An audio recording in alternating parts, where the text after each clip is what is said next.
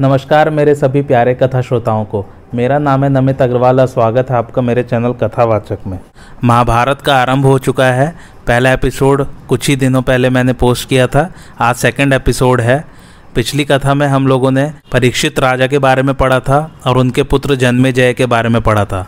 उसके पश्चात हम लोगों ने समुद्र मंथन के बारे में पढ़ा, सर्पों के जन्म की कथा पढ़ी, गरुड़ जी के जन्म की कथा पढ़ी, परीक्षित जी के मृत्यु के कारण की कथा पढ़ी और अभी जो जन्मजय हैं, वो सर्प सत्र यज्ञ करवा रहे हैं। आज की कथा आरंभ करते हैं। आस्तिक ने माता की आज्ञा स्वीकार कर वासुकी से कहा, नागराज, आप मन में शांति रखिए।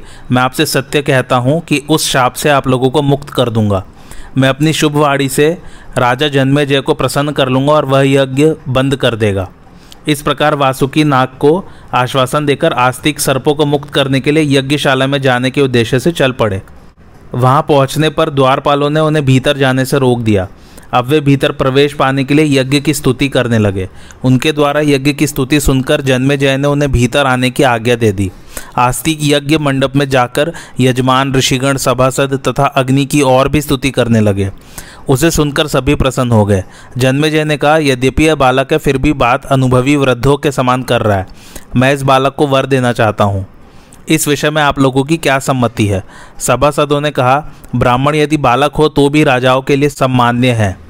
अतः आप इस बालक को मुँह मांगी वस्तु दे सकते हैं।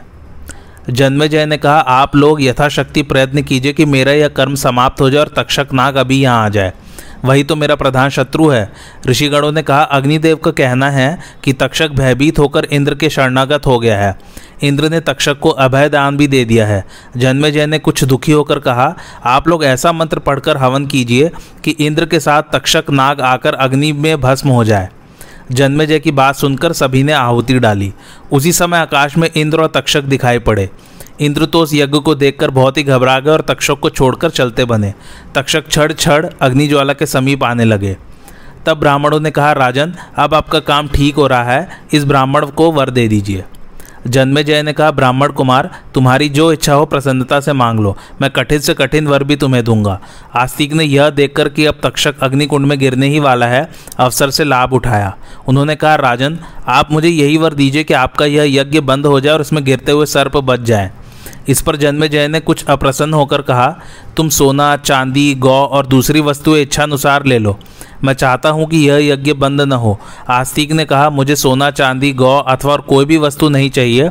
अपने मात्र कुल के कल्याण के लिए मैं आपका यज्ञ ही बंद कराना चाहता हूँ। जन्मेजय ने बार बार अपनी बात दोहराई, परंतु आस्तिक ने दूसरा वर मांगना स्वीकार नहीं किया।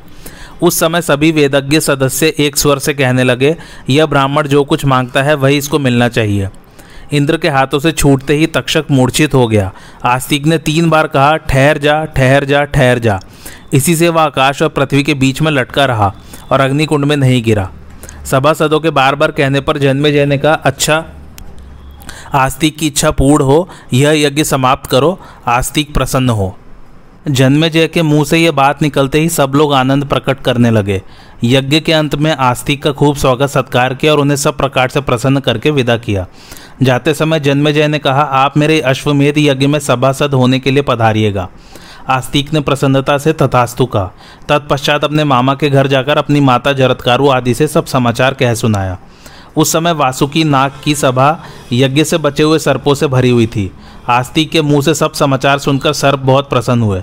उन्होंने उन पर प्रेम प्रकट करते हुए कहा, बेटा, तुम्हारी जो इच्छा हो वर मांग लो। तुमने हमें मृत्यु के मुँह से बचा लिया। हम तुम पर प्रसन्न हैं, कहो तुम्हारा कौन सा प्रिय कार्य करें? आस्तिक ने कहा, मैं आप लोगों से यह वर माँगता हूँ कि जो कोई सायकाल और प्रातःकाल प्रसन्नतापूर्वक इस धर्ममय उपाख्यान का पाठ करे, उसे सर्पों से कोई भय न हो। इस प्रकार जो आस्तिक चरित्र का पाठ या श्रवण करता है, उसे सर्पों का भय नहीं होता। अब यह कथा यहीं समाप्त होती है। आगे सुनिए। भगवान व्यास का जन्म शक्तिपुत्र पराशर के द्वारा सत्यवती के गर्भ से यमुना की रेती में हुआ था। वे ही पांडवों के पितामह थे। वे जनते ही स्वेच्छा से बड़े हो गए और वेद तथा इतिहासों का ज्ञान प्राप्त कर लिया। उन्होंने ही एक वेद को चार भागों में विभक्त कर दिया। वे महान ब्रह्मर्षि, त्रिकालदर्शी, सत्यव्रत परम पवित्र एवं सगुण निर्गुण स्वरूप के तत्वज्ञ थे। उन्हीं के कृपा से, प्रसाद से पांडु, धृतराष्ट्र और विदुर का जन्म हुआ था। उन्होंने अपने शिष्यों के साथ जन्मेजय के यज्ञ मंडप में प्रवेश किया। उन्हें देखते ही राजर्षि जन्मेजय झटपट सदस्यों के सहित उठकर खड़े हो गए और शिष्टाचार पूर्वक यज्ञ मंडप में ले आए। उन्हें सुवर्ण सिंहासन पर बिठाकर विधि पूर्वक पूजा की। पश्चात जन्मेजय ने सभासदों के साथ हाथ जोड़कर व्यास जी से यह प्रश्न किया भगवान आपने कौरव और पांडवों को अपनी आँखों से देखा था। मैं चाहता हूँ कि आपके मुँह से उनका चरित्र सुनूं। वे तो बड़े धर्मात्मा थे। फिर उन लोगों में अनबन का क्या कारण हुआ? उस घोर संग्राम के होने की नौबत कैसे आ गई? उसके कारण तो प्राणियों का बड़ा ही विध्वंस हुआ था। अवश्य ही देववश उनका मन युद्ध की ओर झुक गया होगा। आप कृपा करके मुझे उसका पूरा विवरण सुनाइए। जन्मेजय की ये बात सुनकर भगवान वेद व्यास के पास बैठे हुए शिष्य वैशंपायन से वेदव्यास जी ने कहा, कौरव और पांडवों में जिस प्रकार फूट पड़ी थी, वह सब तुम मुझसे सुन चुके हो। अब वही बात तुम जन्मे जय को सुना दो। अपने पूज्य गुरुदेव की आज्ञा सुनकर भरी सभा में वैशंपायन जी ने कहना प्रारंभ किया। भगवान व्यास के द्वारा निर्मित यह इतिहास बड़ा ही पवित्र और विस्तृत है। उन्होंने पुण्यात्मा पांडवों की यह कथा एक लाख श्लोकों में कही है। इसके वक्ता और श्रोता ब्रह्मलोक में जाकर देवताओं के समकक्ष हो जाते हैं। यह पवित्र और उत्तम पुराण वेद तुल्य है। सुनने योग्य कथाओं में सर्वोत्तम है और बड़े बड़े ऋषियों ने इसकी प्रशंसा की है। इससे मोक्ष तत्व को पहचानने वाली बुद्धि भी प्राप्त हो जाती है। यह धर्मशास्त्र, अर्थशास्त्र और मोक्ष शास्त्र सब कुछ है। जो इसका श्रवण करते हैं, उनके वाचिक, मानसिक और शारीरिक पाप नष्ट हो जाते हैं। इसमें भरत वंशियों के महान जन्म का कीर्तन है, इसलिए इसको महाभारत कहते हैं। भगवान वेद व्यास प्रतिदिन प्रातःकाल उठकर स्नान, संध्या आदि से निवृत्त हो उसकी रचना करते थे। इस प्रकार तीन वर्ष में यह पूरा हुआ था। धर्म, अर्थ, काम और मोक्ष के संबंध में जो बात इस ग्रंथ में है, वही सर्वत्र है। जो इसमें नहीं है, वह और कहीं नहीं है। इसलिए आप लोग यह कथा पूरी पूरी सुने। वैशम पायन जी ने कहा, परशुराम ने 21 बार पृथ्वी के क्षत्रियों का संहार किया था। यह काम करके वे महेंद्र पर्वत पर चले गए और वहाँ तपस्या करने लगे। क्षत्रियों का सहार हो जाने पर क्षत्रियों के वंश रक्षा, तपस्वी, त्यागी, संयमी ब्राह्मणों के द्वारा हुई। कुछ ही दिनों बाद फिर क्षत्रिय राज्य की पुनः स्थापना हो गई। राजा लोग काम, क्रोध और उनके कारण होने वाले दोषों को छोड़कर धर्मानुसार शासन और पालन करने लगे। धर्म हानि का तो कोई प्रसंग ही नहीं आता था। जिस समय इस प्रकार आनंद छा रहा था, उसी समय क्षत्रियों में राक्षस उत्पन्न होने लगे। उस समय देवताओं ने युद्ध में दैत्य को बार बार हराया। दैत्य और दानव राजाओं के रूप में भी उत्पन्न हुए। उन्होंने तरह तरह के रूप धारण करके पृथ्वी को भर दिया और सारी प्रजा को सताने लगे। उनसे पीड़ित होकर पृथ्वी ब्रह्मा जी की शरण में गई। प्रजापति भगवान ब्रह्मा ने शरणागत पृथ्वी से कहा, देवी, तू जिस कार्य के लिए मेरे पास आई है, उसके लिए मैं सब देवताओं को नियुक्त करूँगा। ब्रह्मा जी ने देवताओं को आज्ञा दी कि तुम लोग पृथ्वी का भार उतारने के लिए अपने अपने अंशों से अलग अलग पृथ्वी पर अवतार लो। इसके बाद गंधर्व और अप्सराओं को भी बुलाकर कहा, तुम लोग भी स्वेच्छानुसार अपने अपने अंश से जन्म लो। सब देवताओं ने ब्रह्मा जी के वचन को स्वीकार किया। अब मैं देवता, दानव आदि का मनुष्य के रूप में अंशावतार और कर्ण की उत्पत्ति कहता हूँ। भरद्वाज मुनि के यहाँ बृहस्पति जी के अंश से द्रोणाचार्य अवतीर्ण हुए थे। वे श्रेष्ठ धनुर्धर, उत्तम शास्त्रवेत्ता और परम तेजस्वी थे। उनके यहाँ महादेव, यम, काल और क्रोध के सम्मिलित अंश से भयंकर अश्वत्थामा का जन्म हुआ था। वशिष्ठ ऋषि के श्राप और इंद्र की आगे से आठों वसु राजर्षि शांतनु के द्वारा गंगा जी के गर्भ से उत्पन्न हुए थे। उनमें सबसे छोटे भीष्म थे। वे कौरवों के रक्षक वेद वेत्ता ज्ञानी और श्रेष्ठ वक्ता थे। उन्होंने भगवान परशुराम से युद्ध किया था। रुद्र के गण ने कृपाचार्य के रूप में अवतार लिया था। द्वापर युग के अंश से शकुनी का जन्म हुआ था। मरुदगढ़ के अंश से वीरवर सत्यवादी सात्याकी, राजर्षि द्रुपद, कृतवर्म और विराट का जन्म हुआ था। अरिष्टा का पुत्र हंस नामक गंधर्व राज धृतराष्ट्र के रूप में पैदा हुआ था और उसका छोटा भाई पांडु के रूप में। सूर्य के अंश धर्म ही विदुर के नाम से प्रसिद्ध हुए। कुरुकुल, कलंक, दुरात्मा, दुर्योधन, कलयुग के अंश से उत्पन्न हुआ था। उसने आपस में बैर की आग सुलगाकर पृथ्वी को भस्म किया। पुलस्य वंश के राक्षसों ने दुर्योधन के सौ भाइयों के रूप में जन्म लिया था। धृतराष्ट्र का वह पुत्र, जिसका नाम युयुत्सु था, वैश्यों के गर्भ से उत्पन्न एवं इनसे अलग था। युधिष्ठिर धर्म के, भीमसेन वायु के, अर्जुन इंद्र के तथा नकुल सहदेव अश्विनी कुमारों के अंश से उत्पन्न हुए थे। चंद्रमा का पुत्र अभिमन्यु हुआ था। अभिमन्यु के जन्म के समय चंद्रमा ने देवताओं से कहा था, मैं अपने प्राण प्यारे पुत्र को नहीं भेजना चाहता, फिर भी इस काम से पीछे हटना उचित नहीं जान पड़ता। असुरों का वध करना भी तो अपना ही काम है। इसलिए अभिमन्यु मनुष्य बनेगा तो सही, परंतु वहाँ अधिक दिनों तक नहीं रहेगा। इंद्र के अंश से नारावतार अर्जुन होगा, जो नारायण अवतार श्री कृष्ण से मित्रता करेगा। मेरा पुत्र अर्जुन का ही पुत्र होगा।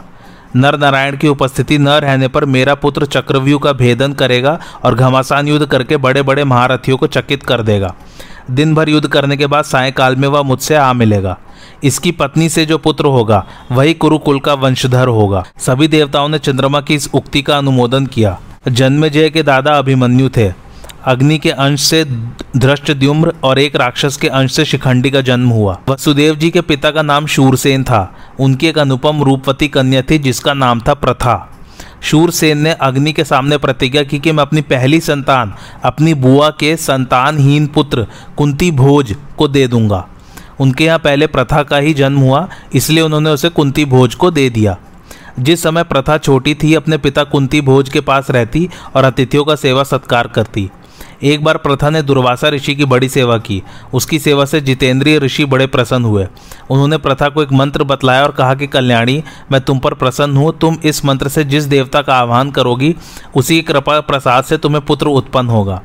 दुर्वासा ऋषि की बात सुनकर प्रथा, अर्थात कुंती को बड़ा कतूहल हुआ।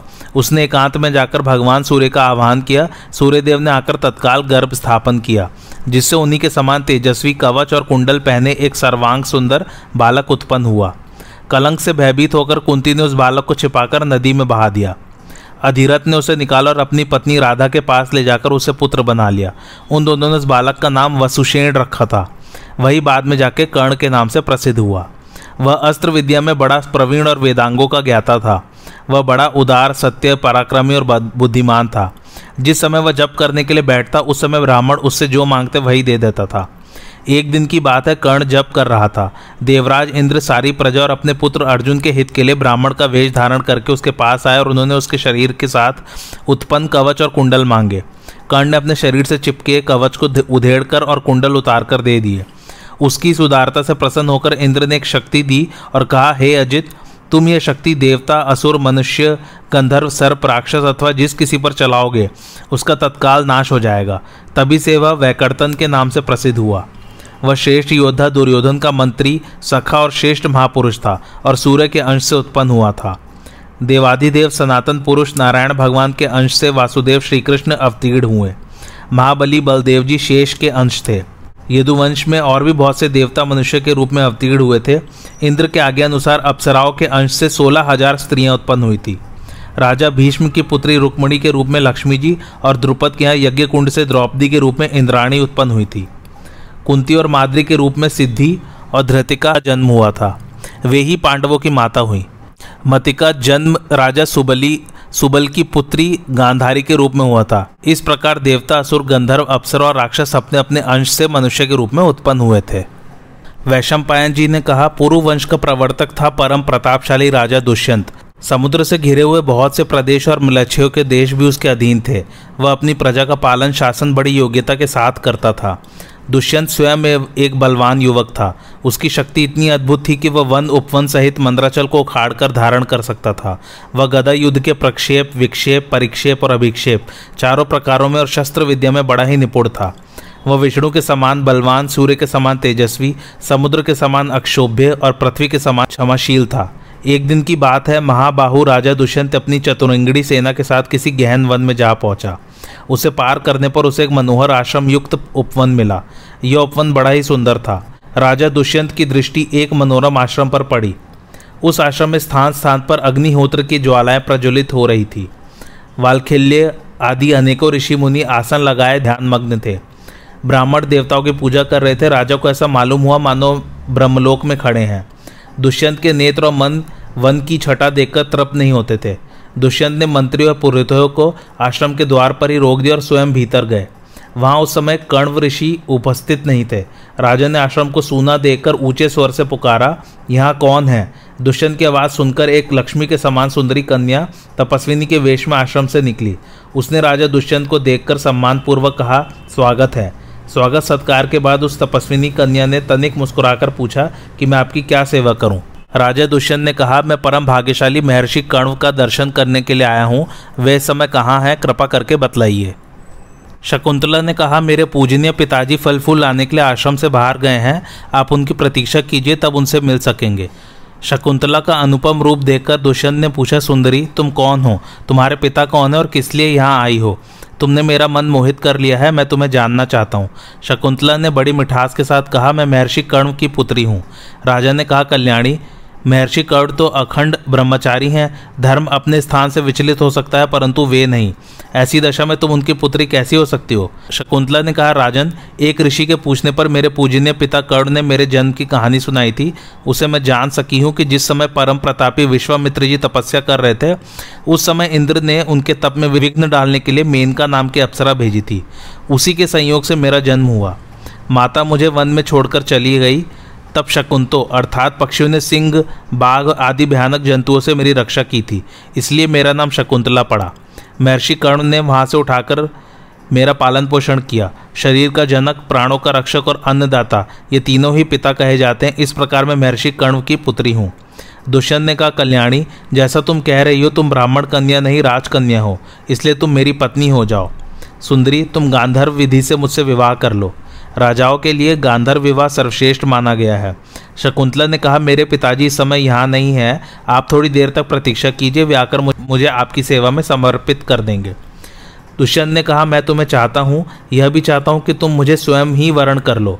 मनुष्य स्वयं ही अपना हितैषी और जिम्मेवार है। तुम धर्म के अनुसार स्वयं ही मुझे अपना दान करो। शकुंतला ने कहा, राजन, यदि आप इसे ही धर्म पद समझते हैं और मुझे स्वयं अपने आप को दान करने का अधिकार है तो आप मेरी शर्त सुन लीजिए। मैं सच सच कहता हूँ कि आप ये प्रतिज्ञा कर लीजिए, मेरे बाद तुम्हारा ही पुत्र सम्राट होकर मेरे जीवन काल में ही वह युवराज बन जाएगा। तो मैं आपको स्वीकार कर सकती हूँ। दुष्यंत ने बिना कुछ सोच विचार ही प्रतिज्ञा कर ली और गांधर्व विधि से शकुंतला का पाणी ग्रहण कर लिया।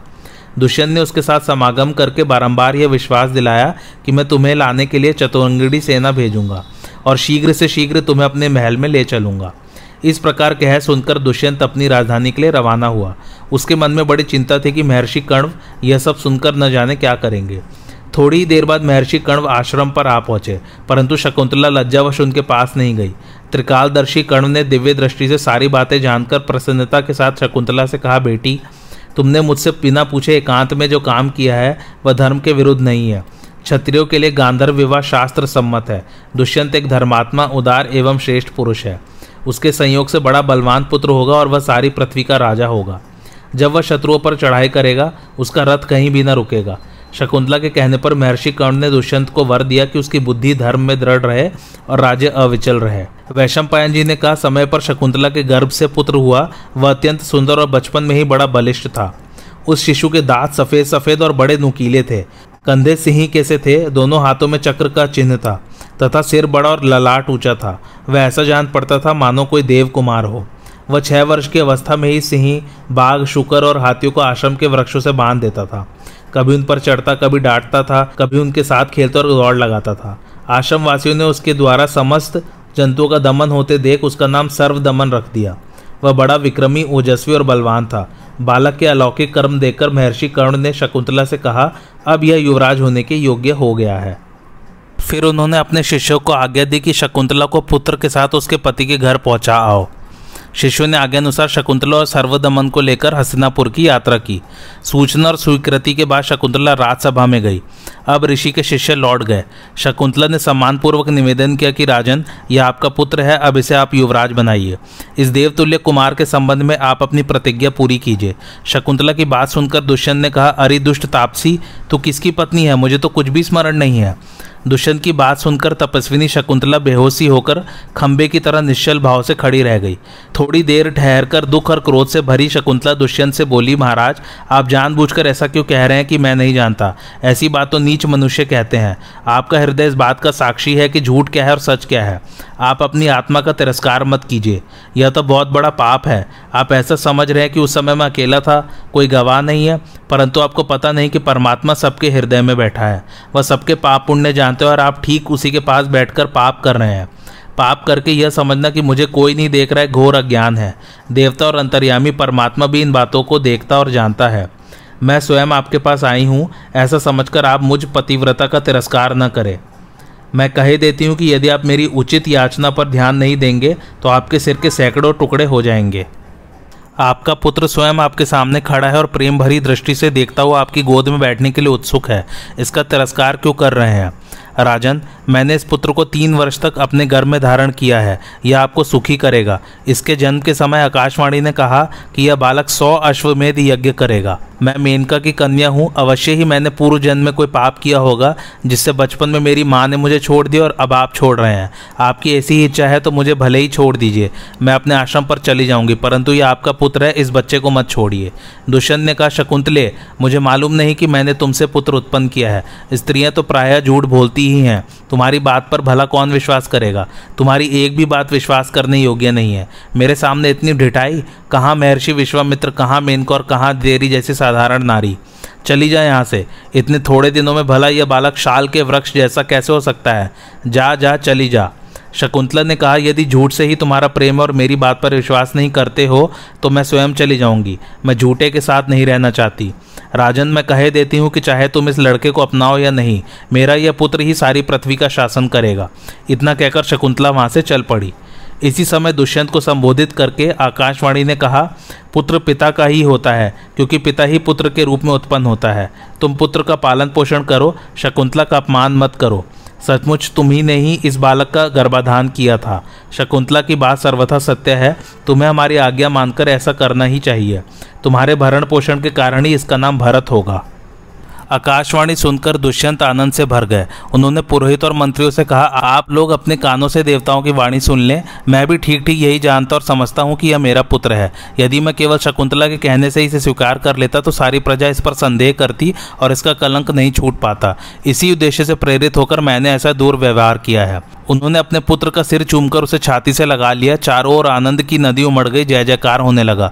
दुष्यंत ने धर्म के अनुसार अपनी पत्नी का सत्कार किया और सांत्वना देते हुए कहा, देवी मैंने तुम्हारे साथ जो संबंध किया था, वह किसी को मालूम नहीं था। अब सब लोग तुम्हें रानी के रूप में स्वीकार कर लें, इसलिए मैंने यह क्रूरता की थी। लोग समझने लगते कि मैंने मोहित होकर तुम्हारी बात स्वीकार कर ली है। लोग मेरे पुत्र के युवराज होने में भी आपत्ति करते। मैंने तुम्हें अत्यंत क्रोधित कर दिया था, इसलिए तुमने प्रणय कोपवश मुझसे जो अप्रिय वाणी कही है, उसका मुझे कुछ भी विचार नहीं है। हम दोनों एक दूसरे के प्रिय हैं। इस प्रकार कहकर दुष्यंत ने अपनी प्राण प्रिया को वस्त्र भोजन आदि से संतुष्ट किया। समय पर भरत का युवराज पद पर अभिषेक हुआ। दूर दूर तक भरत का शासन चक्र प्रसिद्ध हो गया। वह सारी पृथ्वी का चक्रवर्ती सम्राट था। उसने इंद्र के समान अनेकों यज्ञ किए। महर्षि कर्ण ने भरत से गो नामक अश्वमेधी यज्ञ कराया। भरत से ही इस देश का नाम भारत पड़ा और वे ही भरत वंश के प्रवर्तक हुए। अब आगे कच्छ और देवयानी की कथा सुनिए। त्रिलोकी पर अधिकार करने के लिए देवता और असुर आपस में लड़ भिड़ रहे थे। देवताओं ने अपनी विजय के लिए बृहस्पति को और असुरों ने भार्गव शुक्र को अपना पुरोहित बनाया। ये दोनों ब्राह्मण भी आपस में बड़ी होड़ रखते थे। जब युद्ध में देवताओं ने असुरों को मार डाला, तब शुक्राचार्य ने उन्हें अपनी विद्या के बल से जीवित कर दिया। परंतु असुरों ने जिन देवताओं को मारा था, उन्हें बृहस्पति जीवित न कर सके। शुक्राचार्य संजीवनी विद्या जानते थे, परंतु बृहस्पति नहीं। इससे देवताओं को बड़ा दुख हुआ। वे घबराकर बृहस्पति के बड़े पुत्र कच्छ के पास गए और उनसे प्रार्थना की कि, भगवान, हम आपकी शरण में हैं। आप हमारी सहायता कीजिए। शुक्राचार्य के पास जो संजीवनी विद्या है, उसे आप शीघ्र ही प्राप्त कर लीजिए। हम लोग आपको यज्ञ में भागीदार बना लेंगे। शुक्राचार्य आजकल वृक्ष पर्वा के पास रहते हैं। देवताओं की प्रार्थना स्वीकार कर कच्छ शुक्राचार्य के पास गया और उनसे निवेदन किया, मैं महर्षि अंगिरा का पौत्र और देवगुरु बृहस्पति का पुत्र हूँ। मेरा नाम कच्छ है। आप मुझे शिष्य के रूप में स्वीकार कीजिए, मैं एक हज़ार वर्ष तक आपके पास रहकर ब्रह्मचार्य का पालन करूँगा। स्वीकृति दीजिए। शुक्राचार्य ने कहा, बेटा, स्वागत है, मैं तुम्हारी बात स्वीकार करता हूँ। तुम मेरे पूजनीय हो, मैं तुम्हारा सत्कार करूँगा और मैं समझता हूँ कि यह बृहस्पति का ही सत्कार है। कच्छ ने शुक्राचार्य के आज्ञा अनुसार ब्रह्मचर्य व्रत ग्रहण किया। वह अपने गुरुदेव को तो प्रसन्न रखता ही, गुरुपुत्री देवयानी को भी संतुष्ट रखता। 500 वर्ष बीत जाने पर दानवों को यह बात मालूम हुई कि कच्छ का क्या अभिप्राय है। उन्होंने चिढ़कर गौ चराते समय बृहस्पति जी से द्वेष होने के कारण और संजीवनी विद्या की रक्षा के लिए कच्छ को मार डाला और उसके टुकड़े टुकड़े करके भेड़ियों को खिला दिया। गायें बिना रक्षक के ही अपने स्थान पर लौट आईं।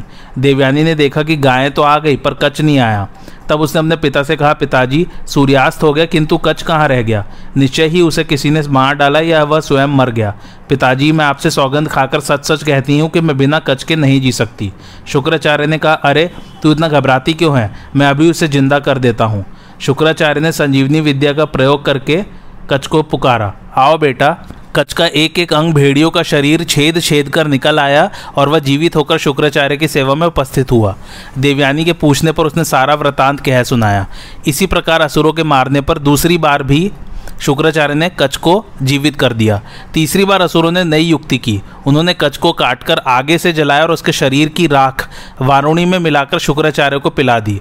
देवयानी ने पिता से पूछा, पिताजी, फूल लेने के लिए कच्छ गया था, लौटा नहीं। कहीं वह फिर तो नहीं मर गया? मैं उसके बिना जी नहीं सकती। शुक्राचार्य ने कहा, बेटी, मैं क्या करूँ? असुर उसे बार बार मार डालते हैं? देवयानी के हट करने पर उन्होंने फिर संजीवनी विद्या का प्रयोग किया और उसको कच्छ को बुलाया। कच ने भयभीत होकर उनके पेट के भीतर से ही धीरे धीरे अपनी स्थिति बतलाई। शुक्राचार्य ने कहा, बेटा, तुम सिद्ध हो। देवयानी तुम्हारी सेवा से बहुत प्रसन्न है। यदि तुम इंद्र नहीं हो तो लो। मैं तुम्हें संजीवनी विद्या बतलाता हूँ। तुम इंद्र नहीं, ब्राह्मण हो, तभी तो मेरे पेट में अब तक जी रहे हो। लो यह विद्या और मेरा पेट फाड़ कर निकल आओ। तुम मेरे पेट में रह चुके हो, इसलिए सुयोग्य पुत्र के समान मुझे फिर जीवित कर देना। कच ने वैसा ही किया और प्रणाम करके कहा, जिसने मेरे कानों में संजीवनी विद्या रूप अमृत की धारा डाली है, वही मेरा माता पिता है। मैं आपका कृतज्ञ हूँ, मैं आपके साथ कभी कृतज्ञता नहीं कर सकता। जो वेद स्वरूप उत्तम ज्ञान के दाता गुरु का आदर नहीं करता, वह कलंकित होकर नरक गामी होता है। शुक्राचार्य जी को यह जानकर बड़ा क्रोध हुआ कि धोखे में शराब पीने के कारण मेरे विवेक का नाश हो गया और मैं ब्राह्मण कुमार कच्छ को ही पी गया। उन्होंने उस समय यह घोषणा की कि आज से यदि जगत का कोई भी ब्राह्मण शराब पिएगा तो वह धर्म भ्रष्ट हो जाएगा और उसे ब्रह्म हत्या लगेगी। ब्राह्मणों, देवताओं और मनु की संतानों, सावधानी के साथ सुन लो। आज से मैंने ब्राह्मणों के लिए धर्म मर्यादा सुनिश्चित कर दी है। कच्छ संजीवनी विद्या प्राप्त करके सहस्त्र वर्ष पूरे होने तक उन्हीं के पास रहा। समय पूरा होने पर शुक्राचार्य ने उसे स्वर्ग जाने की आज्ञा दे दी। जब कच्छ वहाँ से चलने लगा, तब देवयानी ने कहा, ऋषि कुमार, तुम सदाचार, कुलीनता, विद्या, तपस्या और जितेंद्रियता के उज्जवल आदर्श हो। मैं तुम्हारे पिता को अपने पिता के समान ही मानती हूँ। अब तुम स्नातक हो चुके हो, मैं तुमसे प्रेम करती हूँ, तुम्हारी सेविका हूँ। अब विधि पूर्वक तुम मेरा पानी ग्रहण करो। कच ने कहा बहन, भगवान शुक्राचार्य जैसे तुम्हारे पिता हैं, वैसे ही मेरे भी। तुम मेरे लिए पूजनीय हो। जिस गुरुदेव के शरीर में तुम निवास कर चुके हो, उसी में मैं भी रह चुका हूँ। तुम धर्म के अनुसार मेरी बहन हो। मुझे घर लौट जाने की अनुमति और आशीर्वाद दो। देवयानी ने कहा, मैंने तुमसे प्रेम की भिक्षा मांगी है। यदि तुम धर्म की सिद्धि के लिए मुझे अस्वीकार कर दोगे तो तुम्हारी संजीवनी विद्या सिद्ध नहीं होगी। कच ने कहा, बहन, मैंने गुरुपुत्री समझकर ही अस्वीकार किया है। कोई दोष देखकर नहीं। गुरुदेव ने भी मुझे इसके लिए कोई आज्ञा नहीं दी थी। तुम्हारी जो इच्छा हो, श्राप दे दो। मैंने तुमसे दृषि धर्म की बात कही है, मैं श्राप के योग्य नहीं था। तुमने मुझे धर्म के अनुसार नहीं, काम के वश होकर श्राप दिया है। जाओ, तुम्हारी कामना कभी पूरी नहीं होगी। कोई भी ब्राह्मण कुमार तुम्हारा पानी ग्रहण नहीं करेगा। मेरी विद्या सिद्ध नहीं होगी, इससे क्या? मैं जिसे सिखाऊँगा, उसकी विद्या सफल होगी। ऐसा कहकर कच्छ स्वर्ग में गया। देवताओं ने अपने गुरु बृहस्पति और कच्छ का अभिनंदन किया। कच्छ को यज्ञ का भागीदार बनाया और यशस्वी होने का वर दिया। अब आगे सुनिए। देवताओं ने कच्छ से यह विद्या सीख ली, उनका काम बन गया। देवताओं ने एकत्र होकर इंद्र पर ज़ोर डाला कि अब दैत्यों पर आक्रमण कर देना चाहिए। इंद्र ने आक्रमण किया, रास्ते में एक वन पड़ा। उस वन में बहुत सी स्त्रियाँ दिख पड़ी। वहाँ कुछ कन्याएँ जल क्रीड़ा कर रही थी। इंद्र ने वायु बनकर किनारे पर रखे हुए वस्त्रों को आपस में मिला दिया। कन्याएँ जब बाहर निकली, तब असुरराज वृष पर्वा की पुत्री शर्मिष्ठा ने भूल से अपनी गुरुपुत्री देवयानी के वस्त्र पहन लिए। उसे मालूम नहीं था कि वस्त्र मिल गए हैं। कलह शुरू हुआ। देवयानी ने कहा, अरे, एक तो तू असुर की लड़की और दूसरे मेरी चेली। फिर तूने मेरे कपड़े कैसे पहन लिए? तू आचार भ्रष्ट है, इसका फल बड़ा बुरा होगा शर्मिष्ठा बोली, वाह री वाह, तेरे बाप तो मेरे पिता को सोते बैठते भी नहीं छोड़ते। नीचे खड़े होकर भिखारी की तरह स्तुति करते हो, तेरा इतना घमंड देवयानी क्रुद्ध हो गई। वह शर्मिष्ठा के वस्त्र खींचने लगी। इस पर दुर्बुद्धि शर्मिष्ठा ने उसे कुएँ में ढकेल दिया और उसे मरी जानकर नगर में लौट आई। इसी समय राजा ययाति शिकार खेलते खेलते घोड़े के थकने और प्यास लगने से विकल होकर पानी के लिए कुएँ पर पहुँचे। कुएँ में जल नहीं था। उन्होंने देखा कि उसमें एक सुंदरी कन्या है। राजा ने पूछा, सुंदरी, तुम कौन हो? तुम कुएँ में कैसे गिरी हो? देवयानी ने कहा, मैं महर्षि शुक्राचार्य की पुत्री हूँ। जब देवता असुरों का संहार करते हैं, तब वे संजीवनी विद्या द्वारा उन्हें जीवित कर दिया करते हैं। मैं इस विपत्ति में पड़ गई हूँ, यह बात उन्हें मालूम नहीं है। तुम मेरा धाइना हाथ पकड़कर मुझे निकाल लो। मैं समझती हूँ कि तुम कुलीन, शांत, बलशाली और यशस्वी हो। मुझे कुएँ से बाहर निकालना तुम्हारा उचित कर्तव्य है। ययाति याति ने उसे ब्राह्मण की कन्या समझकर कुएँ से बाहर निकाल दिया और उसे अनुमति लेकर अपनी राजधानी को लौट गए। इधर देवयानी शोक से व्याकुल होकर नगर के पास आई और दासी से बोली, अरे दासी, मेरे पिता के पास जाकर जल्दी कह दे कि मैं अब वृक्ष पर्वा के नगर में नहीं जा सकती। दासी ने जाकर शुक्राचार्य से शर्मिष्ठा के व्यवहार का वर्णन किया। देवयानी की यह दुर्दशा सुनकर शुक्राचार्य को बड़ा दुख हुआ। वे अपने लड़की के पास गए और अपनी प्यारी पुत्री को हृदय से लगाकर कहने लगे, बेटी, सभी को अपने कर्मों के फलस्वरूप सुख दुख भोगना पड़ता है। जान पड़ता है कि तुमने कुछ अनुचित कार्य किया है जिसका यह प्रायश्चित हुआ। देवयानी ने कहा, पिताजी, यह प्रायश्चित हो या ना हो, मुझे एक बात बतलाइए। वृष पर्वा की बेटी ने क्रोध से आके लाल लाल करके रुखे स्वर से कहा कि तेरे बाप तो हमारे भिकारी हैं। वे हमारी स्तुति करते, हमसे भीख मांगते, प्रतिग्रह लेते हैं। क्या उसका कहना ठीक है? यदि ऐसा है तो मैं अभी जाकर शर्मिष्ठा से क्षमा मांगू और उसे खुश करूँ। शुक्राचार्य ने कहा, बेटी, तू भिकारी भिक मंगिया दान लेने वाले की पुत्री नहीं है। तू उस पवित्र ब्राह्मण की कन्या है, जो कभी किसी की स्तुति नहीं करता और जिसकी स्तुति सभी लोग करते हैं। इस बात को वृक्ष पर्वा इंद्र और राजा ययाति जानते हैं। मैं ही औषधियों का पोषण करता हूँ। इसके बाद शुक्राचार्य ने देवयानी को समझाते हुए कहा, जो मनुष्य अपनी निंदा सह लेता है, उसने सारे जगत पर विजय प्राप्त कर लिया, ऐसा समझो। जो क्रोध को क्षमा से दबा लेता है, वही श्रेष्ठ पुरुष है। एक मनुष्य सौ वर्ष तक निरंतर यज्ञ करे और दूसरा क्रोध न करे तो उससे क्रोध न करने वाला ही श्रेष्ठ है। देवयानी ने कहा, पिताजी, मैं अभी बालिका हूँ, फिर भी मैं धर्म अधर्म का अंतर समझती हूँ। अपना हित चाहने वाले गुरु को शिष्य की धृष्टता क्षमा नहीं करनी चाहिए। इसलिए इन क्षुद्र विचार वालों में अब मैं नहीं रहना चाहती, जो किसी के सदाचार और कुलीनता की निंदा करते हैं, उनके बीच में नहीं रहना चाहिए। रहना चाहिए वहाँ जहाँ सदाचार और कुलीनता की प्रशंसा हो। देवयानी की बात सुनकर बिना कुछ सोच विचारे शुक्राचार्य वृक्ष पर्वा की सभा में गए और क्रोधपूर्वक बोले, राजन, जो अधर्म करते हैं, उन्हें चाहे तत्काल उसका फल न मिले, लेकिन धीरे धीरे वह उनकी जड़ काट डालता है। एक तो तुम लोगों ने बृहस्पति के पुत्र सेवा परायण कच की हत्या की और दूसरे मेरे पुत्री के भी वध की चेष्टा की गई। अब मैं तुम्हारे देश में नहीं रह सकता, मैं तुम्हें छोड़कर जाता हूँ। मालूम होता है तुम मुझे व्यर्थ बकवाद करने वाला समझते हो। वृष परवा ने कहा भगवान, मैंने तो कभी आपको झूठा या अधार्मिक नहीं माना। आप में सत्य और धर्म प्रतिष्ठित है। यदि आप हमें छोड़कर चले आएँगे तो हम समुद्र में डूब मरेंगे। आपके अतिरिक्त हमारा और कोई सहारा नहीं। शुक्राचार्य ने कहा, देखो भाई, मैं अपनी प्यारी पुत्री का तिरस्कार नहीं सह सकता। मेरे प्राण उसी में बसते हैं, तुम अपना भला चाहते हो तो उसे प्रसन्न करो। वृक्ष परमा ने देवयानी के पास जाकर कहा, देवी, मैं तुम्हें मुँह मांगी वस्तु दूँगा, प्रसन्न हो जाओ। देवयानी ने कहा, शर्मिष्ठा, एक हज़ार दासियों के साथ मेरी सेवा करे, जहाँ मैं जाऊँ वह मेरा अनुगमन करे। वृक्ष परवा ने शर्मिष्ठा के पास संदेश भेज दिया। उसने शर्मिष्ठा से कहलाया, कल्याणी, उठ, अपनी जाति का हित कर। शुक्राचार्य अपने शिष्यों को छोड़कर जाना चाहते हैं। तू चलकर देवयानी की इच्छा पूर्ण कर। शर्मिष्ठा ने कहा, मुझे स्वीकार है, आचार्य और देवयानी यहाँ से न जाए। मैं उन सबकी इच्छाएँ पूरी करूँगी। शर्मिष्ठा दासी के रूप में देवयानी के पास उपस्थित हुई और प्रार्थना की कि मैं यहाँ तुम्हारी ससुराल में भी तुम्हारी सेवा करूँगी। देवयानी ने कहा क्यों जी? मैं तो तुम्हारे पिता के भीख मंगे और दान लेने वाले की लड़की और तुम बड़े बाप की बेटी हो। अब मेरी दा, दासी बनकर कैसे रहोगी? शर्मिष्ठा ने कहा जैसे बने वैसे विपदग्रस्त जाति की रक्षा करनी चाहिए। यही सोचकर मैं तुम्हारी दासी हो गई हूँ। मैं विवाह होने के बाद भी तुम्हारे साथ चलकर सेवा करूँगी। तब ये देवयानी प्रसन्न हो गई और शुक्राचार्य के साथ अपने आश्रम पर लौट आई। एक दिन की बात है, देवयानी अपनी दासी और शर्मिष्ठा के साथ उसी वन में क्रीड़ा करने के लिए गई। अभी वह विहार कर ही रही थी कि न, राजा ययाति भी उधर ही आ निकले। वे खूब थके हुए थे, जल पीना चाहते थे। देवयानी, शर्मिष्ठा और दासियों को देखकर उनके मन में जिज्ञासा हुआ और उन्होंने पूछा, इन दासियों के बीच में बैठी हुई आप दोनों कौन हैं? देवयानी ने उत्तर दिया, मैं दैत्य गुरु महर्षि शुक्राचार्य की पुत्री हूँ और यह मेरी सखी दासी है। यह दैत्यराज वृक्ष पर्वा की पुत्री है और मेरी सेवा के लिए सर्वदा मेरे साथ रहती है। इसका नाम शर्मिष्ठा है। मैं अपनी सभी दासियों और शर्मिष्ठा के साथ आपके अधीन हूँ। आपको मैं अपने सखा और स्वामी के रूप में स्वीकार करती हूँ। आप भी मुझे स्वीकार कीजिए। आपका कल्याण हो। यह याति ने कहा, शुक्र नंदनी, तुम्हारा कल्याण हो, मैं तुम्हारे योग्य नहीं हूँ। तुम्हारे पिता छत्रे के साथ तुम्हारा विवाह नहीं कर सकते। दिव्यानी ने कहा राजन आपसे पहले किसी ने भी मेरा हाथ नहीं पकड़ा था। कुएँ से निकालते समय आपने मेरा हाथ पकड़ लिया इसलिए मैं आप, आपको अपने स्वामी के रूप में वर्ण करती हूँ। अब भला दूसरा कोई पुरुष मेरे हाथ का स्पर्श कैसे कर सकता है? ययाति ने कहा कल्याणी जब तक तुम्हारे पिता स्वयं तुम्हें मेरे हाथों सौंप नहीं देते तब तक मैं तुम्हें कैसे स्वीकार कर सकता हूँ? तब देवयानी ने पिता के पास संदेश भेजा। उसके मुझे सब बातें ज्यो की त्यों सुनकर शुक्राचार्य राजा ययाति के पास आए। देवयानी ने कहा, पिताजी, ये नहुष नंदन राजा ययाति हैं। जब मैं कुएँ में गिरा दी गई थी, तब इन्हीं ने मेरा हाथ पकड़कर मुझे निकाला था। मैं आपके चरणों में पढ़कर बड़ी नम्रता के साथ प्रार्थना करती हूँ कि आप इनके साथ मेरा विवाह कर दीजिए। मैं इनके अतिरिक्त और किसी को वर्ण नहीं करूँगी। दिव्यानी की बात सुनकर शुक्राचार्य ने ये याति से कहा, राजन, मेरी लड़की ने तुम्हें पति रूप से वर्ण किया है। मैं कन्यादान करता हूँ। तुम इसे पटरानी के रूप में स्वीकार करो।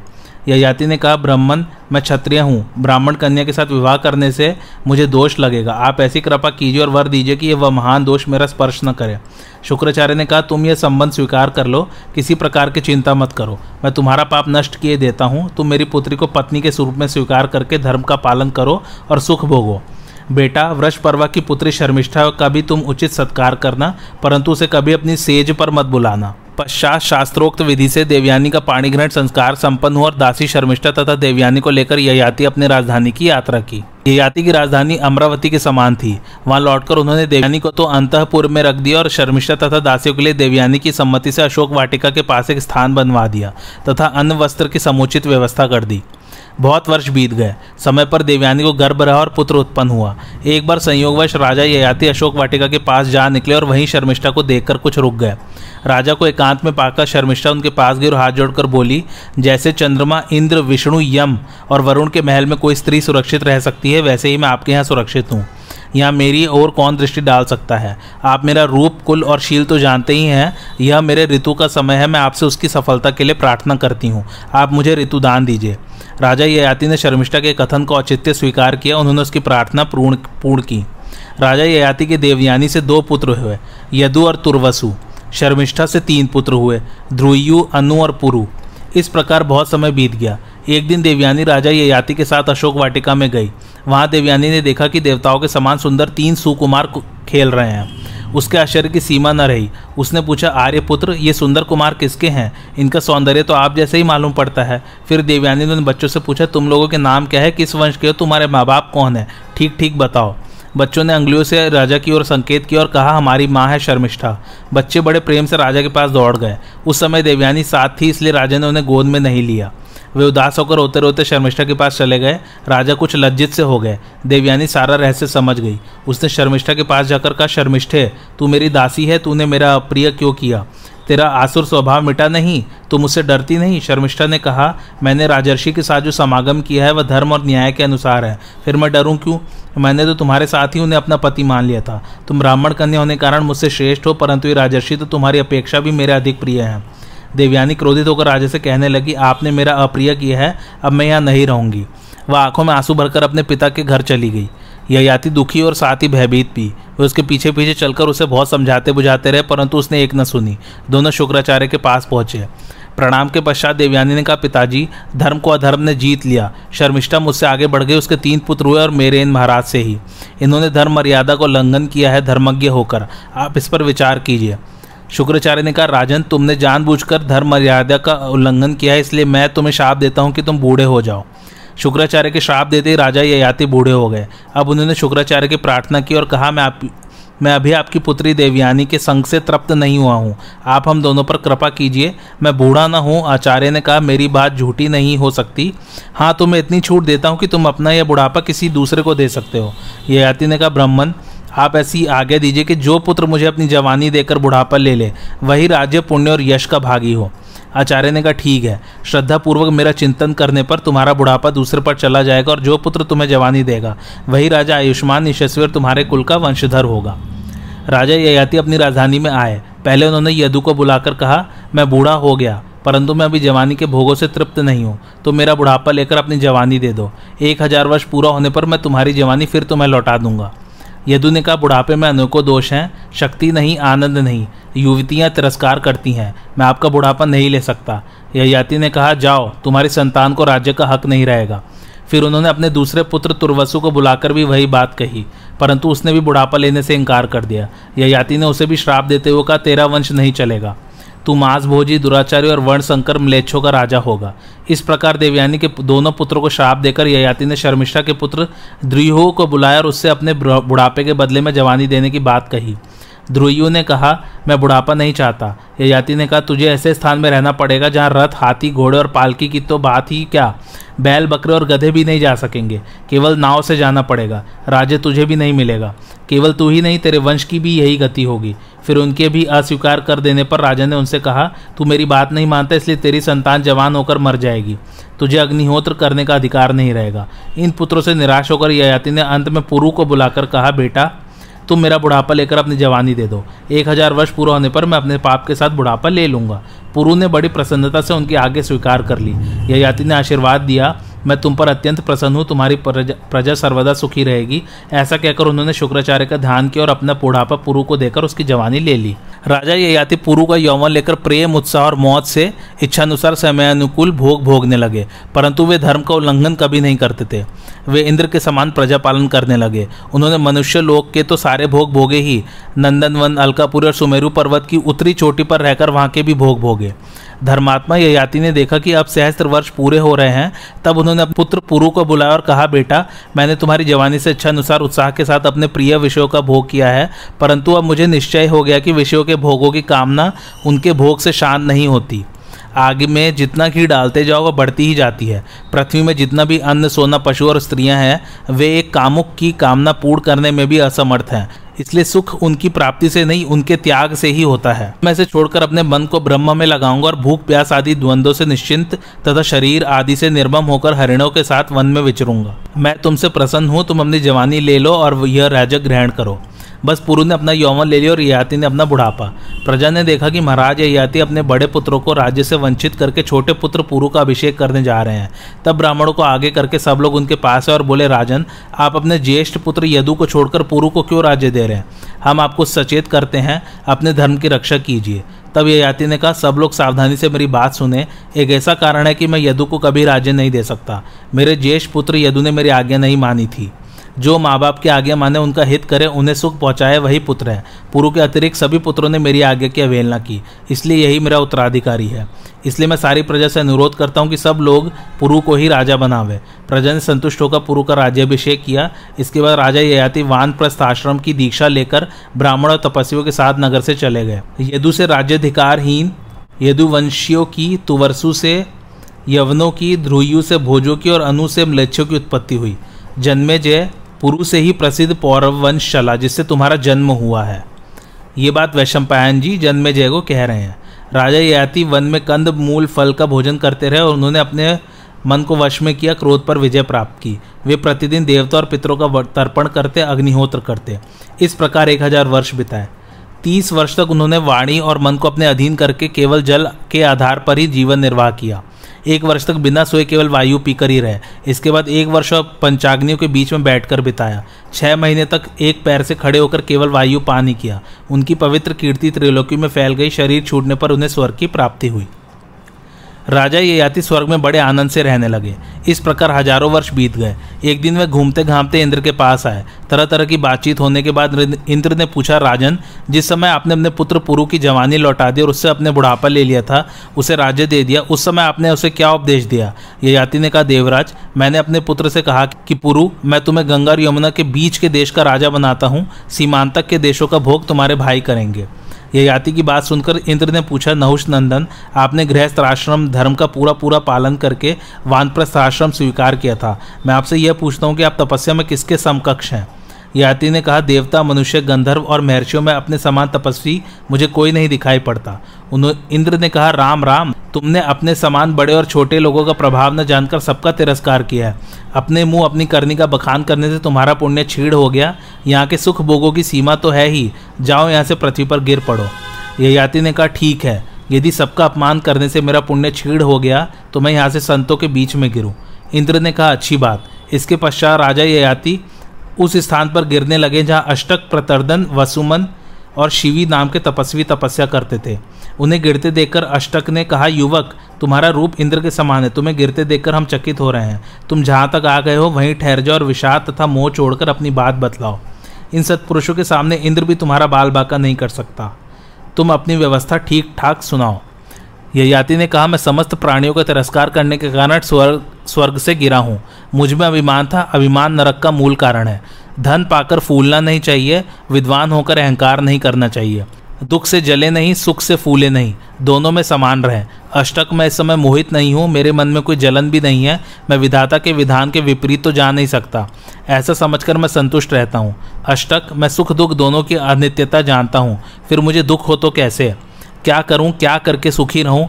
इन झंझटों से मैं उन्मुक्त रहता हूँ, इसलिए दुख मेरे पास फटकते नहीं। अष्टक ने पूछा, आप तो अनेक लोगों में रह चुके हैं और आत्मज्ञानी नारद के समान भाषण दे रहे हैं। तो बताइए, आप प्रधानतः किन किन लोकों में रहे? यह याति ने उत्तर दिया, मैं पहले पृथ्वी में सार्वभौम राजा था। मैं एक सहस्त्र वर्ष तक लोकों में रहा और फिर सौ योजन लंबी चौड़ी सहस्त्र द्वार युक्त इंद्रपुरी में एक सहस्त्र वर्ष तक रहा। पश्चात प्रजापति के लोक में जाकर वहाँ भी एक सहस्त्र वर्ष रहा। मैंने नंदन वन में स्वर्गीय भोगों को भोगते हुए लाखों वर्ष तक निवास किया। वहाँ मैं सुखों में आसक्त हो गया और पुण्य छीड़ होने पर पृथ्वी पर आ रहा हूँ। मैं जैसे धन का नाश होने पर जगत के सगे संबंधी छोड़ देते हैं, वैसे ही पुण्य छीड़ होने जाने पर इंद्रादि देवता भी परित्याग कर देते हैं। अष्टक ने पूछा, राजन, किन कर्मों के अनुष्ठान से मनुष्य को श्रेष्ठ लोगों की प्राप्ति होती है? वे तप से प्राप्त होते हैं या ज्ञान से? ये याति ने उत्तर दिया, स्वर्ग के सात द्वार हैं। दान, तप, शम दम, लज्जा, सरलता और सब पर दया। सम्मानित होने पर सुख नहीं मानना चाहिए और अपमानित होने पर दुख। मैं दूँगा, मैं यज्ञ करूँगा, मैं जान लूँगा, मेरी यह प्रतिज्ञा है। इस तरह की बातें कड़ी भयंकर है, इनका त्याग ही श्रेयस्कर है। अष्टक ने पूछा, ब्रह्मचारी, गृहस्थ, वानप्रस्थ और सन्यासी किन धर्मों का पालन करने से मृत्यु के बाद सुखी होते हैं? ये याति ने कहा जो ब्रह्मचारी आचार्य के आज्ञा अनुसार अध्ययन करता है, जिसे गुरु सेवा के लिए आज्ञा नहीं देनी पड़ती, जो आचार्य से पहले जागता और पीछे सोता है, जिसका स्वभाव मधुर होता है, जो इंद्रिय जयी धैर्यशाली, सावधान तथा प्रमाद रहित होता है, उसे शीघ्र ही सिद्धि प्राप्त होती है। जो पुरुष धर्मानुकूल धन प्राप्त करके यज्ञ करता है, अतिथियों को खिलाता है, किसी की वस्तु उसके बिना दिए नहीं लेता, वही सच्चा गृहस्थ है, जो स्वयं उद्योग करके फल फल मूल से अपनी जीविका चलाता है, पाप नहीं करता, दूसरों को कुछ ना कुछ देता रहता है, तथा किसी को कष्ट नहीं पहुंचाता, थोड़ा खाता और नियमित चेष्टा करता है, वह वान प्रस्थाश्रमी शीघ्र ही सिद्धि प्राप्त करता है। जो किसी कला कौशल, भाषण, चिकित्सा, कारीगरी आदि से जीविका नहीं चलाता, समस्त सद्गुणों से युक्त जितेंद्रिय और असंग है। किसी के घर नहीं रहता, थोड़ा चलता है, अनेक देशों में अकेले और नम्रता के साथ विचरण करता है, वही सच्चा सन्यासी है। इस प्रकार और बहुत सी बातचीत करने के बाद ययाति ने कहा, देवता लोग शीघ्रता करने के लिए कह रहे हैं, मैं अब गिरूँगा। इंद्र के वरदान से मुझे आप जैसे सत्पुरुषों का समागम प्राप्त हुआ। अष्टक ने कहा, स्वर्ग में मुझे जितने लोग प्राप्त होने वाले हैं, अंतरिक्ष में अथवा सुमेरु पर्वत के शिखरों पर, जहाँ भी मुझे पुण्यों कर्म के फलस्वरूप जाना है, उन्हें मैं आपको देता हूँ, आप गिरे नहीं। याति ने कहा, मैं ब्राह्मण तो हूँ नहीं, मैं दान कैसे लूँ? इस प्रकार के दान तो मैंने भी पहले बहुत किए हैं। प्रतर्दन ने कहा, मुझे अंतरिक्ष अथवा स्वर्ग लोकों में जिन जिन लोगों की प्राप्ति होने वाली है, मैं आपको देता हूँ। आप यहाँ ना गिरे, स्वर्ग में जाएँ। ये याति ने कोई भी राजा अपने समकक्ष व्यक्ति से दान नहीं ले सकता। क्षत्रिय होकर दान लेना यह तो बड़ा अधम कार्य है। अब तक किसी श्रेष्ठ क्षत्रिय ने ऐसा काम नहीं किया है, फिर मैं ही कैसे करूँ? वसुमान ने कहा, राजन, मैं अपनी सभी लोग आपको देता हूँ। आप यदि इसे दान समझकर लेने में चकते हैं तो एक तिनके के बदले में सब खरीद लीजिए। ये याति ने कहा, यह क्रय विक्रय तो सर्वथा मिथ्या है। मैंने अब तक ऐसा मिथ्याचार कभी नहीं किया है। कोई भी सत्पुरुष ऐसा नहीं करते, मैं ऐसा कैसे करूँ? शिवी ने कहा महाराज मैं मैं औशनीर शिवी हूँ। आप यदि खरीद बिक्री नहीं करना चाहते तो मेरे पुण्य का फल स्वीकार कर लीजिए। मैंने आपकी भेंट करता हूँ। आप न भी ले तो भी मैंने स्वीकार नहीं करता। यह याति ने कहा तुम बड़े प्रभावशाली हो परंतु मैं दूसरे के पुण्य फल का उप, उपभोग नहीं कर सकता। अष्टक ने कहा अच्छा महाराज आप एक एक के पुण्य लोग नहीं लेते तो सभी के स्वीकार कर लीजिए। हम आपको अपना सारा पुण्यफल देकर नरक जाने को भी तैयार हैं। ये याति ने उत्तर दिया, भाई, तुम लोग मेरे स्वरूप के अनुरूप प्रयत्न करो। मैंने जो कभी नहीं किया, वह अब कैसे करूँ?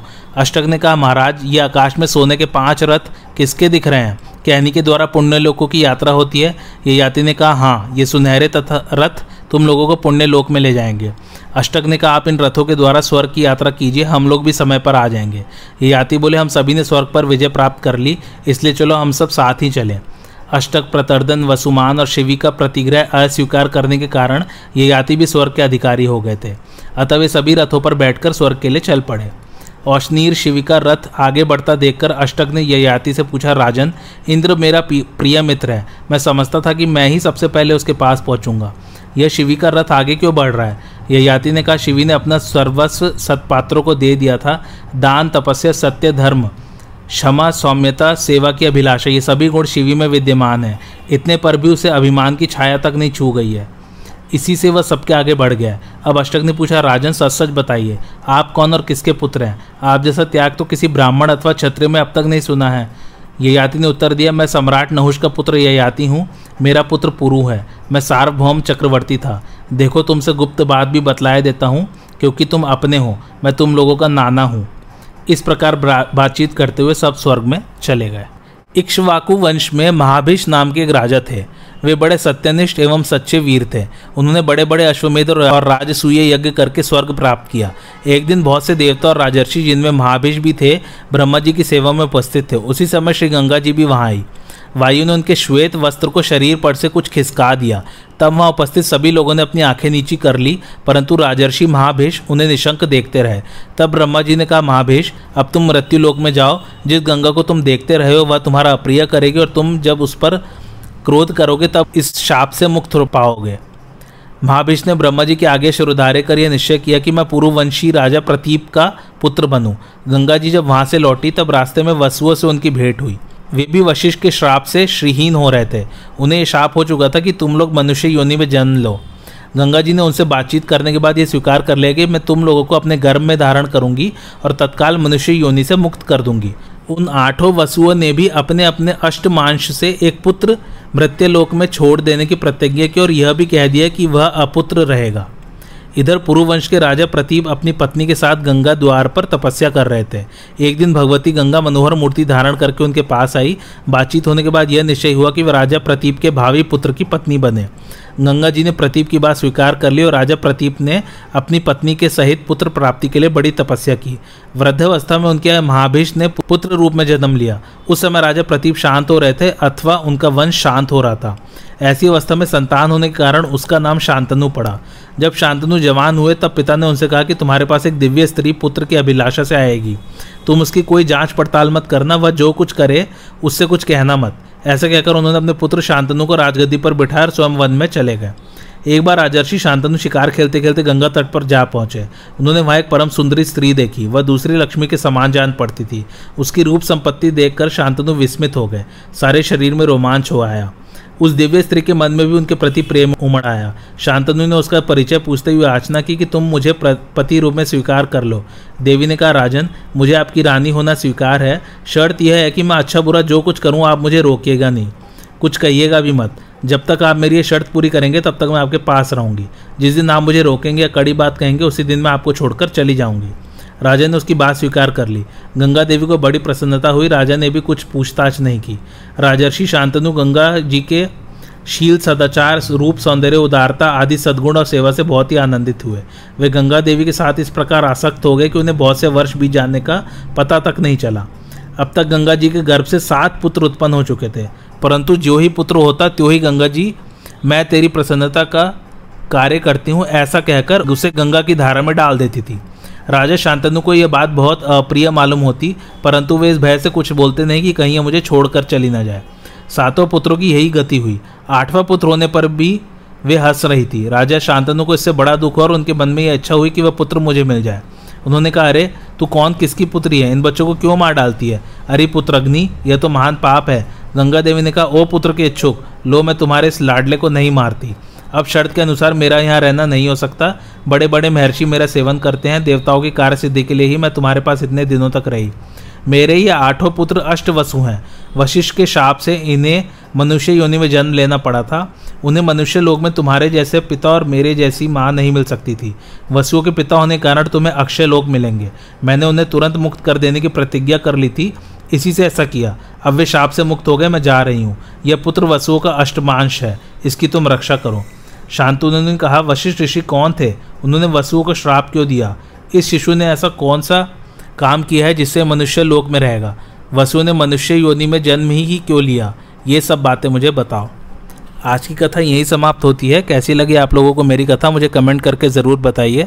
और मेरे चैनल कथावाचक को लाइक, शेयर और सब्सक्राइब ज़रूर कीजिए। थैंक्स फॉर वॉचिंग धन्यवाद। अब आगे कच्छ और देवयानी